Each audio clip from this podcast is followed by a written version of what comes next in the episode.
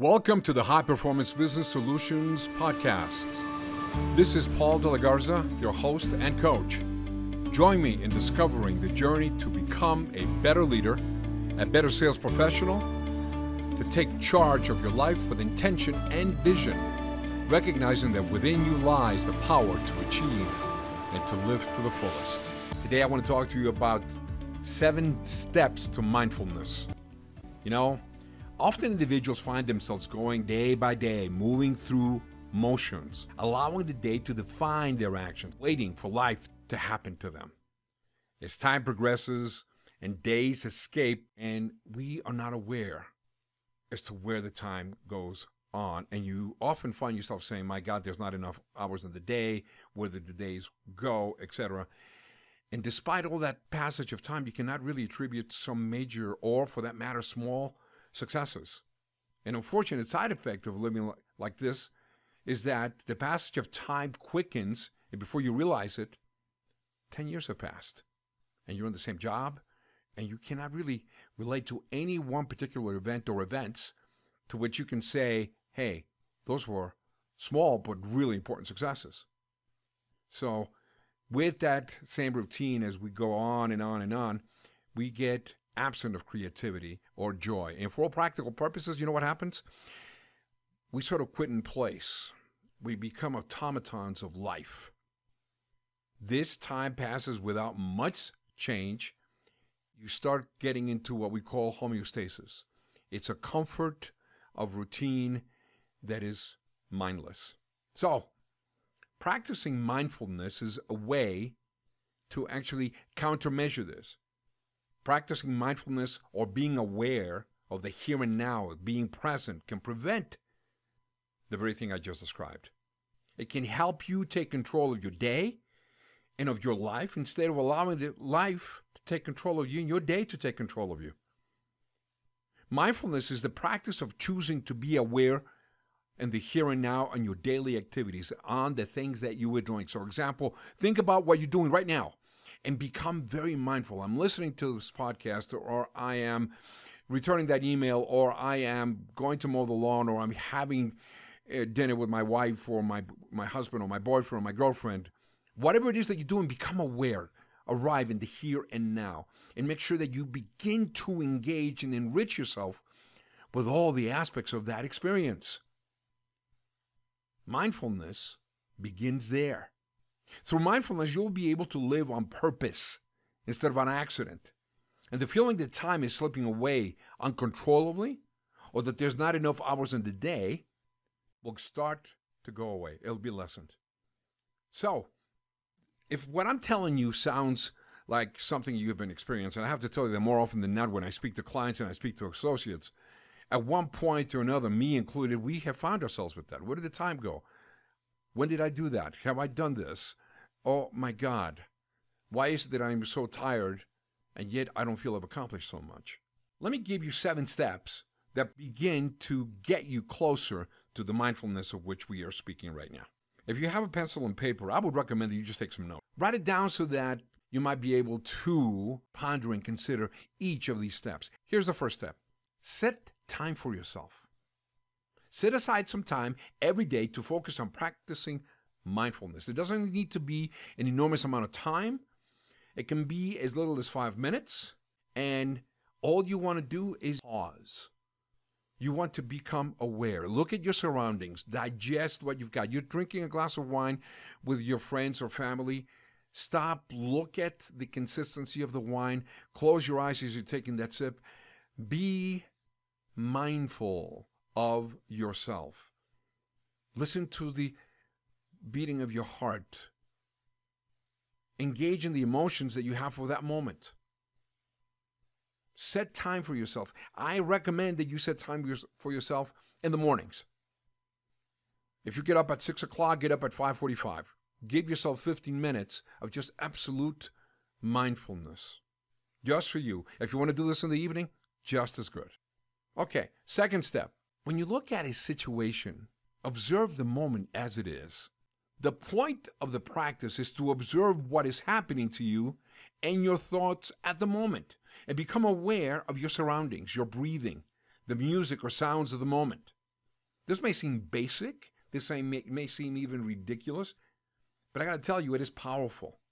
It is a very powerful device to begin that process of mindfulness. The intent is not to completely clear your, your, your mind of thoughts or just simply disregard everything that is happening.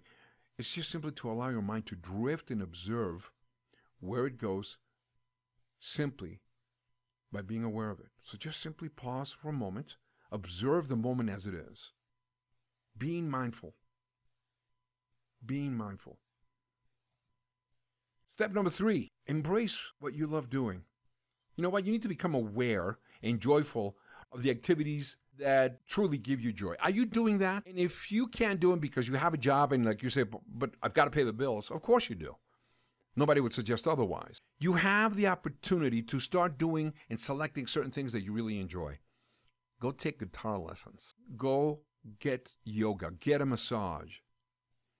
Activate your long desired hobby. You like to watch movies. Go watch a movie that you really th- thoroughly enjoy that you can just engage and fulfill yourself and feed that love that you uh, that you may have for a particular thing that you're doing. So become aware and joyful of the activities that you truly enjoy. Please give yourself that gift because this is going to strengthen you. The next step, step number four.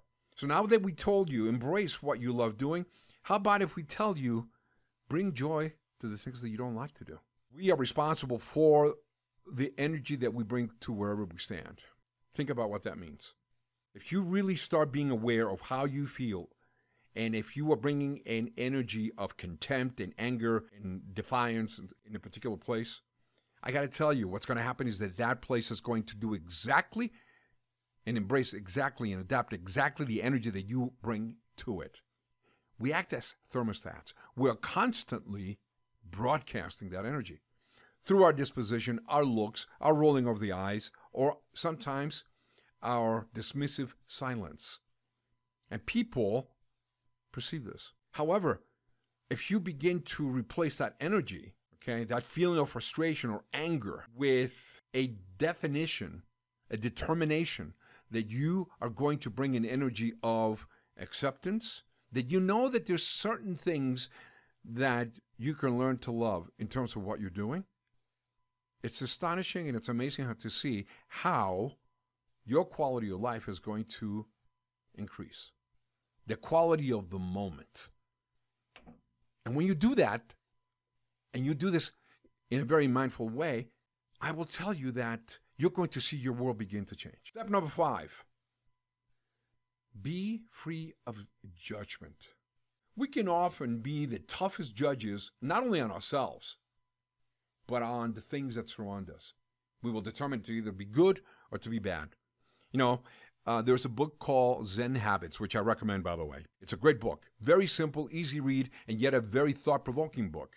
And it basically says this if you decide that something is bad, you will determine then anything opposite that is going to be definitely good. Conversely, if you see you determine that something is good, you're going to determine that anything different from that is going to be bad. And sometimes it's not that clear cut. And you may declare something to be good or bad because of your judgment, and you are probably going to be wrong about it. The book promotes this. What if instead of you determining that a situation is either good or bad, that you free yourself from judgment and that you just simply declare it to be? And that what you do is you respond accordingly without judgment, still either protecting yourself, either engaging, but not judging and not investing yourself but instead seeking to understand more than you want to be understood, seeking to really assimilate the truth of the situation. This is going to help you tremendously. A common result of doing this, in other words, a common result of engaging in such a powerful approach, is that you're going to find charm, mindfulness, and acceptance and beauty that otherwise you may not have seen. Beauty in people. Conversely, a common result of living in judgment is you're going to wind up living in the past. I should have done that. I could have done that, especially when you're judging yourself. Or you're going to start living in the future. You know what? I need to do more of that. I, I need to be doing this, and so forth and so on. And what happens is that we step away from the here and now. The past is gone, folks. Right now, the future is imaginary. The past is dead, so to speak. The future is imaginary. What you have is the here and now. So it is important to go easy on yourselves and allow yourselves to make a mistake without enormous judgment. If judgments arise during your practice, and then at that point, you know, you stop and say, okay, acknowledge the judgment. Said, okay, I did it again. I'm not going to freak out about it, but I'm going to step away from that. And by doing this, you're going to free yourself from the feelings and thoughts of judgment. You're going to let them pass. And this is a great practice for you to do. Step number six return to the moment. Your mind will travel away from the current moment, and that is okay. The practice of mindfulness is training yourself to stay in the moment so that it is a good practice of bringing yourself back. So return to the moment. You can get distracted, you can go away, you can go somewhere else, but do not allow them to take you away from the here and now. The last step that I'm going to recommend to you is be kind to yourself. Be kind to yourself. Understand this that this is extremely important. This may be new to you. That's okay. But this is really, really important because practicing mindfulness can be difficult. And that is the reason why we have to practice it over and over and over again. When your thoughts wander off, appreciate the power and creativity of your brain, then and then you bring your thoughts back to the present moment, and that's where your power is, and that's what you have to work with. Think about those seven steps. Number one, set time for yourself. Number two, observe every moment as it is. Number three, embrace what you love doing. Number four, bring joy to the things that you do not enjoy doing. Number five, be free of judgment. Six, return to the moment. And then the last one, perhaps the most important one, is be kind to yourself. Stop Take pause, think about these things, put them into practice. It was great to have you with me here today in this podcast. Again, this is Paul De La Garza. Thank you so much for your time. Take care and be well.